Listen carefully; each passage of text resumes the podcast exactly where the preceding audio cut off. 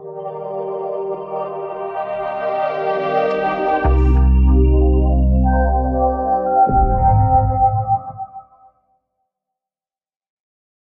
друзі! Ви на каналі Вікап Медіа і це новий випуск проєкту Дискурс. І сьогодні говоримо про православне богослів'я, про розвиток теології православної, а також про надзвичайно фундаментальну постать як в історії християнства, так і в українському православі.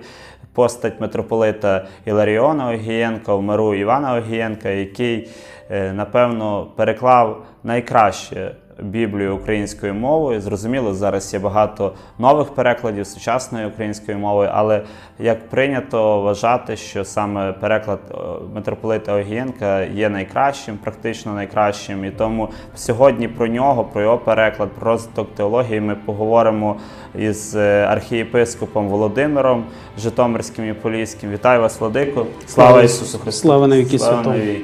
Е, скажіть, будь ласка, от на ваш погляд, е, що е, яким шляхом повинне піти українське православ'я в плані саме розвитку теології? Можливо, взяти там католицький вектор чи протестантський в плані місіонерства і розвитку самої теологічної освіти, а також говорячи про теологію, можливо, все-таки брати цей грецький вектор, де насправді теологія в православі дуже е, гарно розвивається. Тим паче ПЦУ це молода нова церква, яка в диптиху є. Ваші думки стосовно цього? Розвиток дійсно повинен бути, але в той же момент у нас тут вже є дуже багато набутого. І тут питання голоситься в одному: що треба, щоб було бажання саме його і далі розвивати. Як ви наголосили сьогодні за митрополита Іларіона Гієнка, то практично всі його брошури, всі його книжки стосувалися іменно і святого Писання, цієї прекрасної цитати. Будьте удосконалені, казав Христос. І тому Він дає прекрасний приклад тому. І тому і в богословії нашому треба головне, щоб був розвиток, удосконалення. А іменно ці вектора, е, чи йти по католицькому шляху, чи надбання протестанства, е, я думаю, що тут е, практично вже воно все це можна сказати відмерло, тому що в нас давно є своя система, яка із 18, особливо 19 століття набула тої чинності, якою ми і далі використовуємо. Так, були такі елементи. Ми знаємо особливо Феофана Прокоповича, який дуже багато зробив для того, щоб саме набути оцей шлях саморозвитку богослов'я. А в той же момент ми знаємо, скільки він закінчував школ, якраз латинських. Ну і все те, що краще, то він дійсно брав для того, щоб його використати для богослівських е, шкіл, або що ми можемо назвати схоластика і тому подібне. І тому все воно е, давно у нашій православній церкві набуте, а головне його і надалі розвивати, тобто не дати йому законсервуватися. Одне осталося, може я скажу, це наша комунікабельність, що вона повинна рухатися. Якщо в нас є зараз е, бібліотеки, то вони більш повинні ці бібліотеки асоціюватися з тим, що легше, щоб можна було знайти ту чи іншу книжку, щоб це не так, як колись було там, знаєте, прийшов в бібліотеку і е, гортати сторінки і так далі. А так прийшов в комп'ютери, що тобі потрібно, знайшов ту книгу і тому подібне. От і весь сам підхід уже стосується техніки технічного якби, забезпечення. Тобто, от е, ви дуже слушно зауважили про Феофана Прокоповича і інших, фактично, і полемістів саме такої, скажімо, середньовічної України під час там національно-визвольних змагань, е, полеміки саме з греко-католицькою церквою, коли відбувалась Берестейська унія. Як ви вважаєте, чи потрібно робити переклади різних теологічних праць на українську мову, там старих святих отців, наприклад, багато є чимало зроблено, багато якісних. Е, перекладі. Як ви вважаєте, чи повинна е, цим стимулювати церква насамперед е, виховувати перекладачів? Якісних фахових. Ну я ще раз повторюю, що треба удосконалення, щоб було дійсно не може на одному місці стояти той самий переклад, тому що і розвивається сама мова, розвивається, наприклад, підхід до цієї мови, доступність до мови, тому що ми маємо на сьогоднішній е, момент в якійсь мірі європізацію. А якщо європізація, значить це вже йде до того, що треба оцю термінологію знати, навіть і в аспекті е, латинства знати. Знати повинні, як ви кажете, наприклад, про грецьку. Але в більшості даже випадків нам все треба оці книги поєднувати із е, так, як митрополит Іларіон Огієнко робив, от, наприклад, Біблію взяти його. Всі сноски в його були.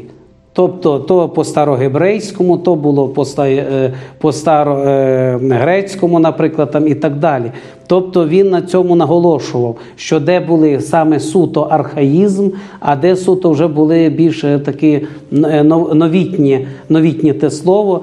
І тому я вважаю, що не може стояти сам цей рух. Він повинен завжди іти рухатися для того, щоб ми знали і термінологію зразу, і знали і тлумачення. Я на тому наполягаю, що мені дуже подобається переклад митрополита Іларіона Гієнка тільки за те, що ти читаєш, дивишся там цю, наприклад, на слові зірочку, вже є сноска і вже є самий переклад. А це багато що значить, що гортати десь у кінці, наприклад, саму книгу, а що в тебе саме є на цій сторінці. І от так само треба і інше, як ви кажете, богословські е, творі, е, творіння святих отців богословського напрямку. Е, В нас є переклади зараз українською сучасно. е, Є переклади, і тому осталося тільки одне: нам всім удосконалюватися, більше наполягати на тому, щоб вчити хоча б е, одну-дві сторінки, кажуть, гортати кожного дня. І ми будемо знати оцю святоотцівську і літературу, і тлумачення, і ще плюс до цього всього іти правильним шляхом.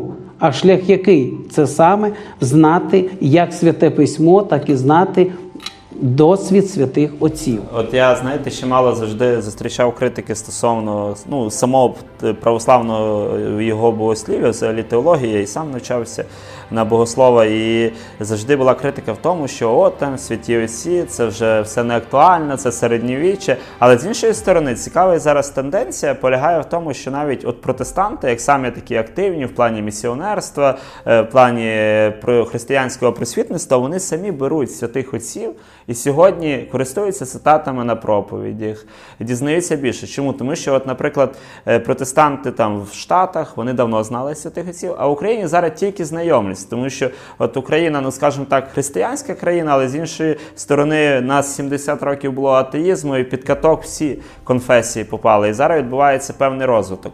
Але говорячи, от, е, наприклад, про Саму теологію е, часто от, е, в сучасній християнській теології та і в різних е, інших релігіях є таке часто поняття лібералізму. Воно часто лякає людей, а з, іншої сторони вважається, що е, православ'я це сама консервативна течія християнства, але з іншої сторони, якщо подивитися на зовнішню атрибутику в самій церкві, вона досить прогресивна конфесія, тому що, е, от, наприклад, е, зараз е, ПЦУ вело безкоштовно, люди можуть подавати записки, їх там згадують е, на богослужіння. Тобто, з однієї сторони е, консервативна церква, але з іншої зовнішній облік церкви відкриті двері до людей.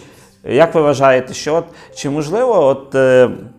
Переосмислити розуміння саме ліберального богослів'я, осучаснити, не, не відміняти догматику церкви, а осучаснити, тобто її зробити більш е, такою відкритою для ну, сучасних людей. Ви правильно сказали, що е, люди хочуть сучасної мови, вони хочуть розуміти. От саме навіть те, що богослужіння відбувається українською, це теж дуже прекрасна штука, але з іншої сторони ще треба вдосконалювати самі переклади, і требників. Я, до речі, чимало знаю, ви перекладаєте старослов'янською, чимало акафістів постійно на українську мову, вони досить такі сучасні і прогресивні. Як ви вважаєте, саме в цьому аспекті? Ну, щодо місіонерства, то православна церква завжди була місіонером. Щодо святих отців, так, у нас в більшості дійсно було на церковнослов'янській або на російській мові, іменно свя- святоотечество, якщо по церковнослов'янській або на російській кажуть. І тому воно було менш доступне. Воно, якщо було доступне, то це для, е, для священнослужителів, семінарій, академій. Зараз, навіть візьміть Фейсбук, подивитися, то скільки саме цитувань є святих отців, або, наприклад, Августина Блаженного, або, наприклад, але це є ось подивіться технічний підхід. Тобто, вже є, наприклад, фотографія блаженного, наприклад, там Августина. До нього є цитата, вже навіть який він в облику є.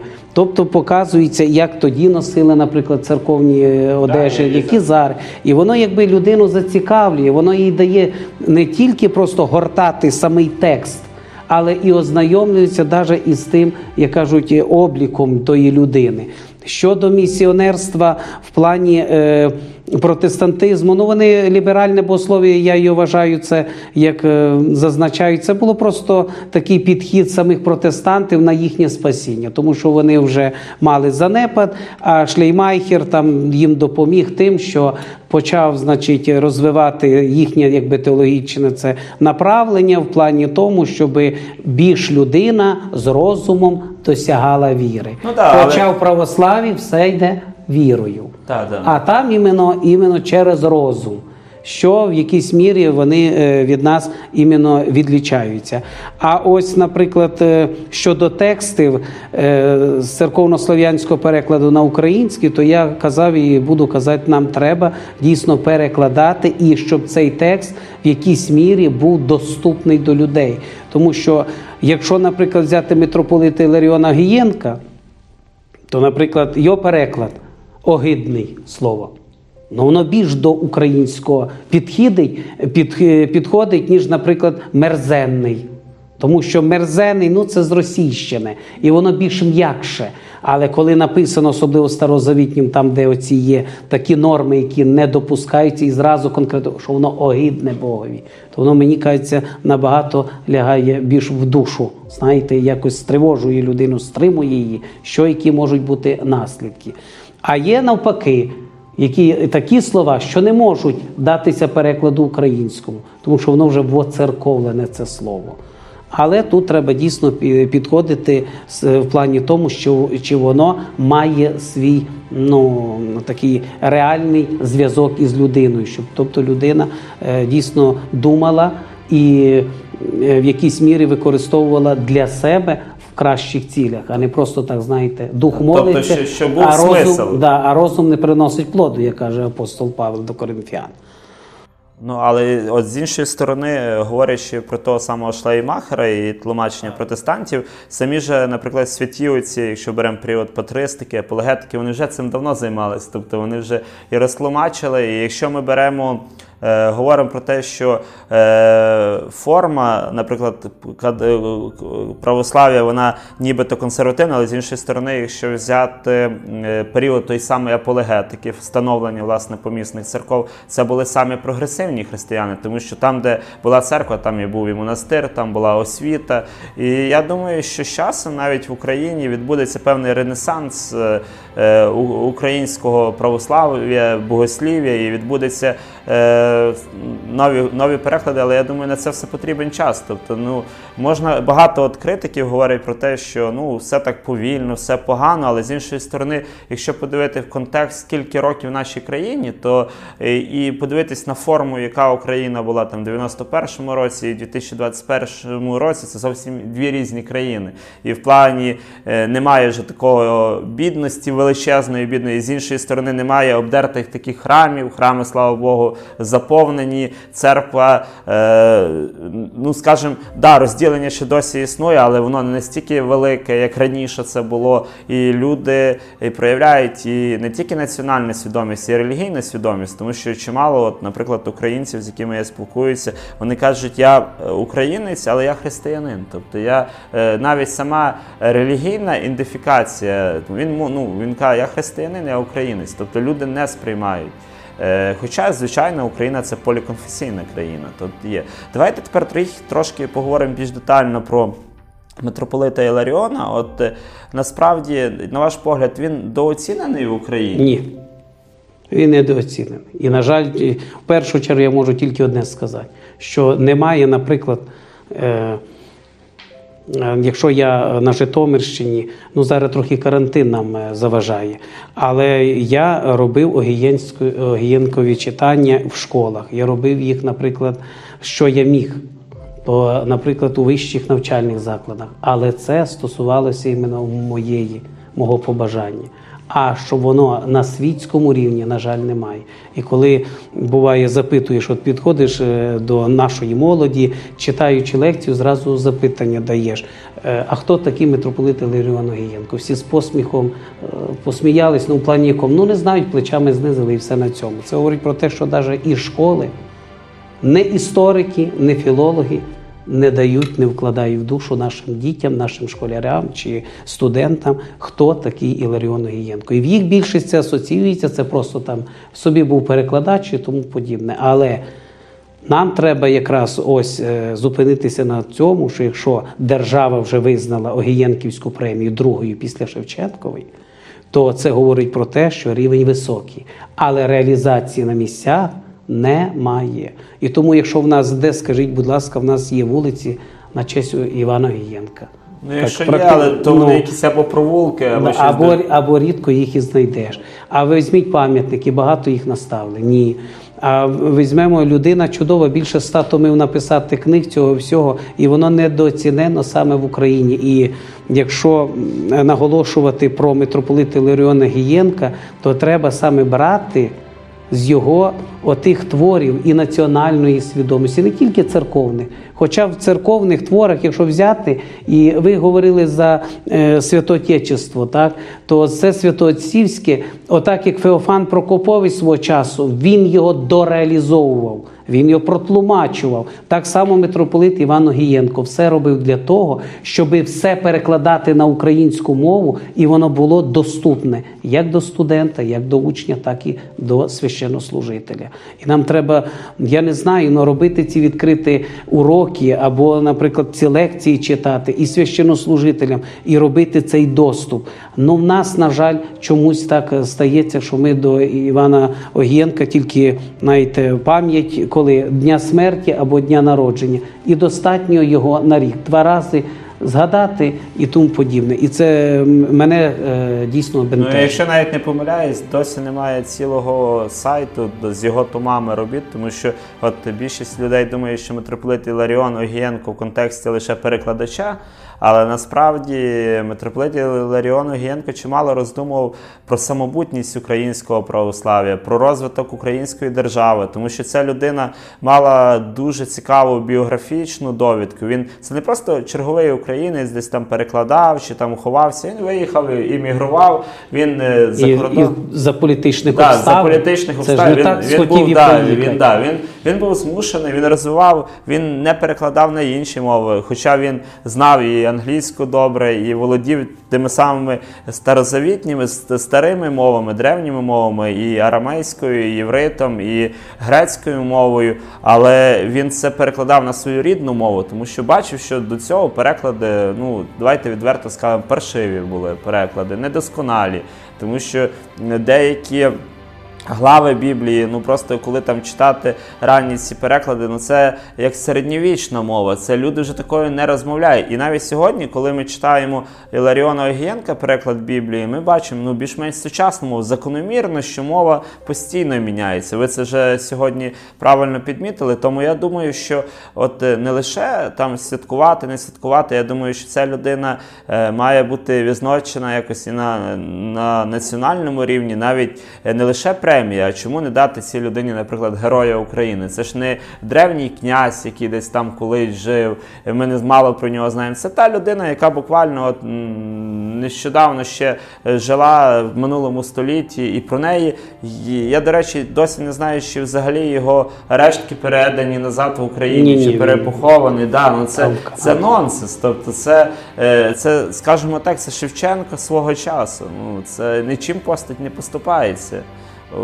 Тарасу Григоровичу. Тобто, це, наприклад, для самої церкви це, це наріжний. Неоціненний скарб. Неоціненний, да. Неоціненний скарб. А я хочу замітити, що коли свого часу я був в Українській автокефальній православній церкві, то в нас навіть поставало питання, щоб канонізувати його. Тобто до лику святих зарахувати. Ну зараз в православній церкві тут є свої нагальні проблеми. Трошки може ми відійшли, але я думаю, що з часом все-таки повернемося і до того, щоб е, по митрополиту Іларіону Огієнку, але в нас є кафедри історичні і так далі. Я думаю, що цим займеться управління освіти при синодальному відділі. І я думаю, що в деякійсь мірі, але ми все-таки повернемося до цієї постаті. Хоча ми повинні популяризувати в першу чергу це на місцях. І якщо це гасло буде в нас, то я думаю, що воно е, з часом і ми будемо знати, хто такий Іван Огієнко. Не просто ці духовні особи знати, або, наприклад, ті, хто віруючі, але всі повинні знати, бо він був церковним і громадським діячем. Да, да, і навіть на фоні держава повинна теж хоча б якось, ну, чи рештки, чи якийсь день пам'яті ну, на національному рівні, тому що ну, це не, ну, не просто була людина, пересічний якийсь громадянин, який там все. Ця людина зробила ну, колосально, не лише переклала Біблію. Справа не в тому, Біблію, наприклад, Туркуняк переклав. Тобто теж прекрасна Біблія, прекрасний переклад, але, е, наприклад, для самої ж православної церкви України це фундаментальна людина, тому що це не я думаю, що на таких людях і має формуватись нова церква, нова, скажімо, нова в тому контексті, як визнана саме в диптиху. Ну, переклад, якщо святого письма, то треба і щоб переклад дійсно робила людина духовна. Тобто, що яка мала сан і знала право церкви і тому подібне. А так, якщо людина не воцерковлена, то її, на жаль, вона буде дивитися світської сторони. Тобто і цей переклад робити. Тому в більшості і переклади вони всі зв'язані з церковністю. Да, да, ну завжди переклади. От чому хороший переклад митрополита Огієнка, тому що він, е, він не просто дивився на форму і текст, він розумів контекст. Тобто він Це в якійсь мірі аналіз- так, пастирське богослов'я. Да. Тобто він знав, що це треба і для пастирів, в першу чергу, які б доносили це до людей. А щодо ось митрополита Іларіона стосовно популяризації, то я ще хотів би сказати, в нас на Житомирщині, на жаль, я це можу сказати. В нас, наприклад, е, є ця премія, значить, її відзначають іменно в селищі міського типу Брусило. Ну хто до того Брусилова приїде? Ну пробачте, хіба не можна сьогодні зробити на обласному рівні, в драмтеатрі, щоб всі прийшли, вся область, наприклад, з'їхалася. Ні, нам зроблять так, там, вибачте, в селищі міського типу, приїхали там е, пару автобусами, заповнили будинок культури на 200 місць і хватить, і достатньо. А якби популяризація була йшла із обласного центра, то представте собі, яка б уже за 30 років незалежності А, була це, вже 30 років премія. Ну, премія може і трошки пізніше, Просто- але я в загальному Я кажу. думаю, наші глядачі навіть ну не образити жителів Брусилова, але я думаю, що Це дуже добре. Там вони молодці. Вони зробили, е, щоб ви знали, навіть першу криницю, хто із іменно цемент, ну, е, іменно катки ці цементні, то це іменно завдяки його. Е, Можна сказати, техні, технічний науковій такій праці, який саме він якби запровадив оці цементні катки. І це мені теж зацікавило, я їх слухав. Там дуже вони, вони огінки, знавці прекрасні, все. Да, треба зробити туди, щоб і люди їхали. Але якщо буде з області, це Ну, звичайно, да. Тобто То це має якось Да, держава допомагати, Да. якісь музеї відкривати. Ну тобто, не це я вважаю, що от по Іларіону Генко з однієї сторони це церква повинна бути, з другої держава, і ця колаборація церкви і держави повинні дати ну якісь скарби для людей, тому що ну сьогодні ми там одного втратимо е, великого постать, потім інші кажуть, нас немає в Україні національних героїв. Та в нас тих національних героїв сотнями. Просто про них ну українці чи не хочуть знати, чи, е, чи на жаль, ми ну. Люди, які завжди шукаємо якусь меншу вартість, шукаємо причини, то краще, я думаю, не шукати причин, я думаю, просто працювати, тому що от е, час іде, а інформація втрачається. Тобто, Немає національної ідеї. Да. І я хочу зазначити, ви тоді сказали, що от подивіться за 30 років, але церкви в нас з куполами 5-10. От дивіться, скільки в нас було економічних криз. Ну, А церкви як будувались, так і будуються. Може в більшості, може в меншості. Але подивимося, чи була проблема в грошах, чи не була. Але порядочність церкви набагато краще, ніж ми маємо і бачимо, порівнюємо із нашою ну, і да. колишньою, і сьогоднішньою кажуть. Ну, ну, на, на, Можна на, владцями. на, в нас Подивіться, е, влада криза все закрили. А в церкві криза, коронавірус, наприклад, а церква як була відкрита, так і відкрита. Церква як взяла за основу, що треба або перебудувати храм, або купола поставить через півроку, через рік, але все виходить. а це говорить про порядочність. Да. Ну і плюс І- про, про розвиток самої церкви. І само, ну а як? А, а хто- хто виконує в більшості заповідей? Християни. А якщо християни виконують, а що представте всі виконували, яка б який розвиток був і нашої церкви, і держави загалом? Да, ну бачите, де- держава наша, на жаль, не завжди вірніше не держава, тому що держава це ми усі. А можновладці не йдуть пр- принципом не кради, не обмані. Тобто, це, це на жаль, такі реалії. Ну я не думаю, що це в Україні воно скрізь але в нас занадто багато. Я думаю. Якби не крали, то Ну. не було б у нас стільки цих Але бачите, але ви, ви, ви сказали, кажете, національної ідеї немає. От у нас є національна ідея. Приходиш до влади і побільше крадеш. І тоді, Ну, і тоді краще робиться. Знаєте, я не кажу за саме крадіння, я говорю просто за те, що в нас іде зловживання. Зловживання, так. Да. Тобто люди не мають, е, е, ну скажімо, цілі для розвитку. От, наприклад, той самий митрополит Огієнко, в нього, я думаю, мета була е, в тому, щоб щось лишити після себе. От е, я думаю, я от дивлюсь на деяких там мільйонерів, багатих людей, в них стільки грошей. Я думаю, а що ти лишиш після себе? Ну, все одно ж, е, знаєте, всі ми будемо в однаковій, ну, скажімо, Да. землі. І карманів також там немає. Да, і кальмарів, і лобстерів, і нічого там немає. І всі одинакові, що бідний, що багатий буде в одній землі. І точно ми знаємо дві істини, що ми народилися і ми помремо. І ми будемо, ну я думаю, відповідати. Ну, я як релігійна людина, я вірю, що ми будемо відповідати. Нести кожен е, свій пройде свій суд. Але от говорячи. Далі, от про саме місіонерство церкви, зокрема, от як ви вважаєте, чи повинен бути от більш такий глибший діалог між протестантами, православними і католиками в нашій країні? Не будемо говорити за весь світ, тому що я думаю, що варто заглибити саме в Україну. Тому що, от, наприклад, я знаю багато є соціальних проєктів, які робляться. От, наприклад, та сама от війна вона багатьох християн е, об'єднала, тому що я бачу і там і ПЦУ, і навіть московський патріархат. е, Там ж ми ж не можемо сказати, Ну, в горі всі- завжди, в горі завжди Да. всі об'єднуються, Да, аби да. його подолати. А щодо місіонерства, то я скажу, в їх свій підхід місіонерства. Протестантів, католиків свій, в нас свій, але в державотворенні нам всім повинно йти одним шляхом. Це розвитком нашої української держави і в якійсь мірі, але і берегти всі ці здобутки, які ми маємо. А щодо відмінності місіонерства, то зрозуміло, що вони можуть е, більше в літературі, а ми більше у проповідях. Якщо ми більш в молитвах, а в їх більше може бути підхід такий, що з гуманітарної допомоги і так далі, і їх це їх просвітницько. Але ми бачимо на сьогоднішній момент по протестантах, як е, знизились е, великі, е, великі ті напливи гуманітарних е, ну, свого часу допомог, а тепер їх немає, і я не бачу, щоб їх було дуже-дуже багато віруючих. А це все говорить про те, що коли православна церква закликає всіх іти в безкорисливих цілях до храму Божого, то ми бачимо, що там все, на жаль, навпаки. Я на їх нічого не хочу, я по факту. Ще з католиками дійсно у нас більше є оці Ну, і като- з- католики, вони, напевно, більш далі. ближчі православні. Да. А в протестантів їх є свої погляди, ну але в держотворенні я тільки за.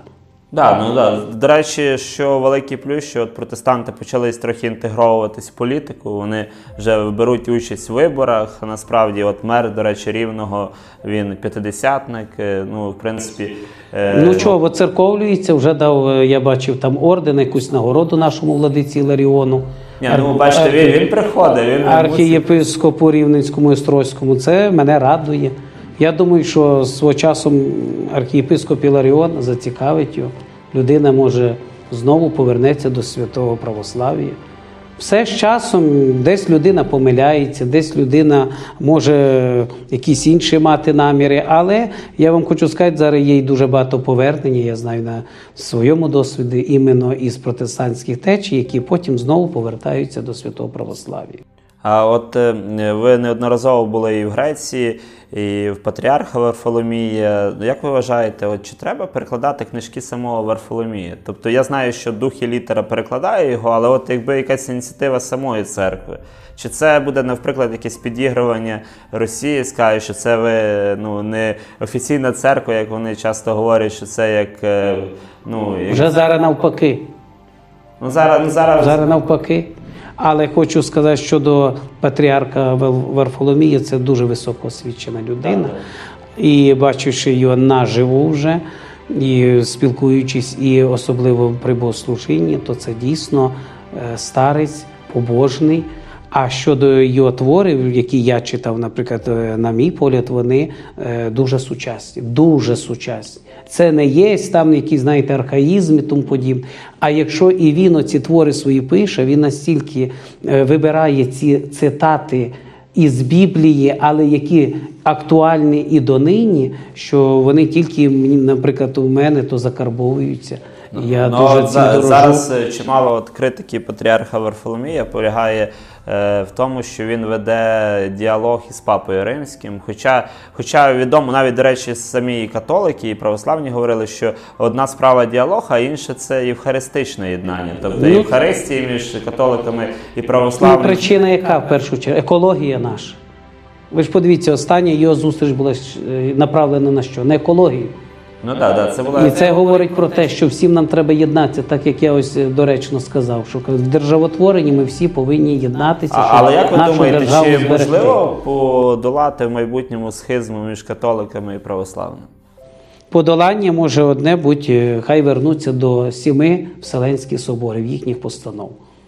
А Ну, свої ті постанови, хай вони Ну, я, я би, наприклад, ще би років три тому сказав, що ну, це неможливо. Та я до речі вважав, що і ПЦУ не, це не дуже реально, тому що я думав, треба 50 років, щоб ще об'єдналося. Але якось так сталося, е, як, яка не гадалося. І Промисел Божий, а промисел Божий Да, це тобто ми не знаємо, що піклування Бог, Боже да, або що, попущення що Боже. думає Бог, можливо, все і буде, тому що насправді, ну як би там не ставитись до католиків, але католики молодці. Вони, наприклад, якщо беремо в Україні в плані інформаційного простору, ну це найбільш комунікабельна церква. Тобто це церква, яка має телеканали, яка розвиває, має власних своїх священиків-блогерів, яких там сотні тисяч людей дивляться.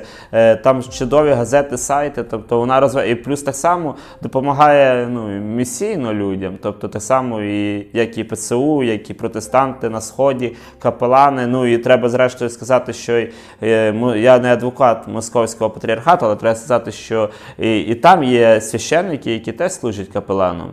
Вишкіл. Це говорить про те, що є вишкіл. А вишкіл дається де? Саме у освітянських закладів. І тому ці направлення вони дійсно дають результат певний. Результат, що в протестанстві, що в католицизмі, але в нас дуже багато є оцих е, ідей, які ми розвиваємо саме особливо з католицькою церквою, а вони тим паче направлені для спасіння людства. А не говорячи вже і про те, що як би там не було, якщо каже Господь нам, прийдіть до мене всі обтяжені, струджені, я заспокою вас. Тому всі ми і струджені, обтяжені йдемо до єдиного Бога. А ось е, проблема полягає в догматичних е, розбіжностях. Це не може бути, е, знаєте, спина розвернулася до спини. То є суто віровизнання, до якого як, е, як би не було, але в нас є, знаєте, толерантність і віротерпімість. Ну, да, ну, це, я думаю, а це є, наріжний камінь да. А це вже говорить про те, що Бог є любов.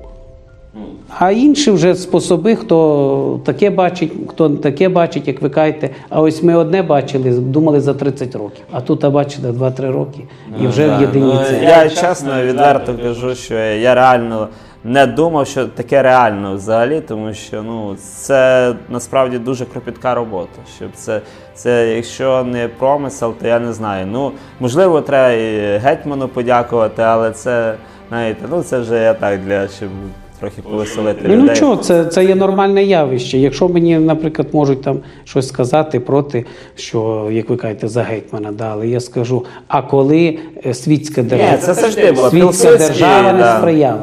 Тим паче, якщо він, наприклад, вірний православної церкви, то чому він не може посприяти? Ну, ми ж знаємо це і по історії московського патріархату. Ми знаємо, наприклад, по румунській церкві. По польській церкві. по, по любих Пілсудській, Да, що він хіба да. не сприяв автокефалії, Звичайно, знаємо ми це все. Але на сьогоднішній день воно є, знаєте, для когось якимось таким, знаєте, наскільки мені відомо, скільки я знаю священнослужителів е, про е, московського патріархату, які казали, вас ніхто не визнає. А кажу, якщо визнають, то й ми визнаємо. Ну, прийшла визнання і все. Замовкли, опустили голови не туди, не сюди. Ну ви ж казали, що ми вас визнаємо. Чого ж ви не визнаєте? Хоча я знаю, що все-таки зближення вже пішло. І воно не сьогодні, завтра все й настрій буде на те, щоб була одна православна церква. Я не буду робити прогнозів, бо в мене не точно. А ми е, з вами, коли не зробимо передачу, завжди якийсь буде. Да, Да. Завжди буде промисел Божий. А от ми минулого разу з вами говорили про освіту. Як ви думаєте, чи варто е, православній церкві в Україні, ви як владика, там створити якийсь теологічний університет в Україні?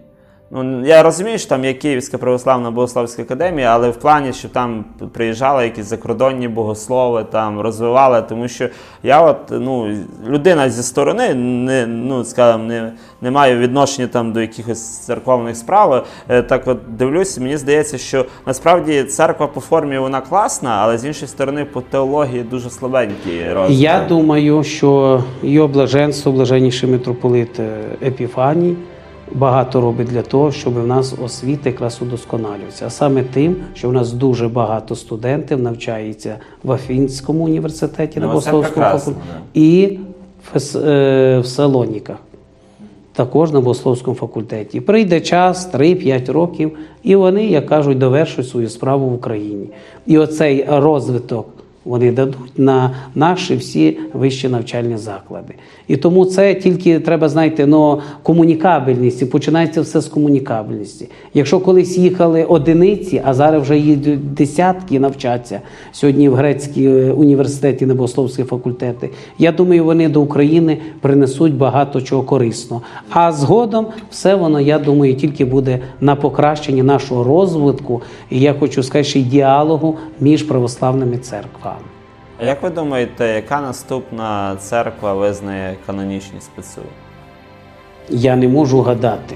Ні, ну Тому я, одно я це не ж знаю. цікаво. Ми хочемо, щоб визнання прийшло і від румунської церкви, тобто наших в першу чергу сусідів. Ну, а чому от румуни не, не визнають? Тому що там е, питання по Бесарабській і Буковинських обл... Ну, питання ви всі знаєте з Білокам'яної.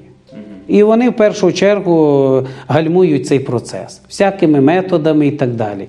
А хоча в більшості всі вже давно це все визнають, ну е, залишилося це тільки одне єднання біля чаші, тобто богослужінні.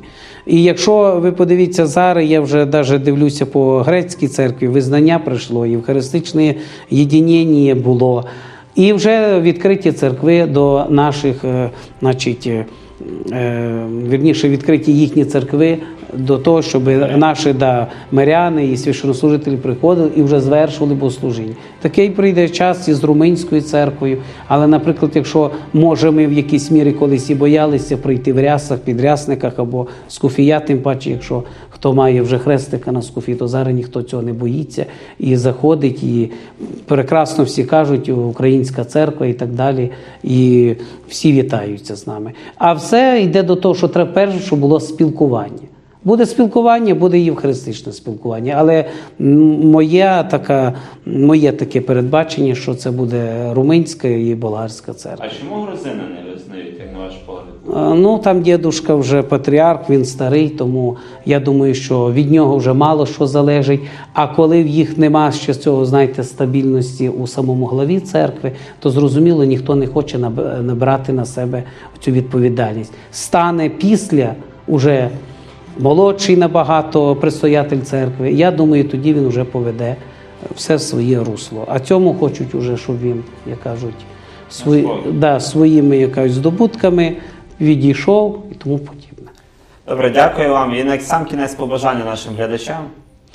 Моє побажання завжди дивитися цю телепередачу, тому що вона всіх нас і об'єднує, і в той же момент цікава, тому що тут збираються всі ті, хто бажає і нашій церкві, і державі добра. І в той же момент хочеться також е, залучити всіх до цієї передачі, щоб більше було у вас цих підписчиків. І вони Дякую, слухали, і вони слухали, як і від духовенства, так і від простих е, світських людей, все те, що заплановано для нашого добра і церкви, і держави. Щиро вам дякую, Владико. Слава Всіх благ, будьте здорові.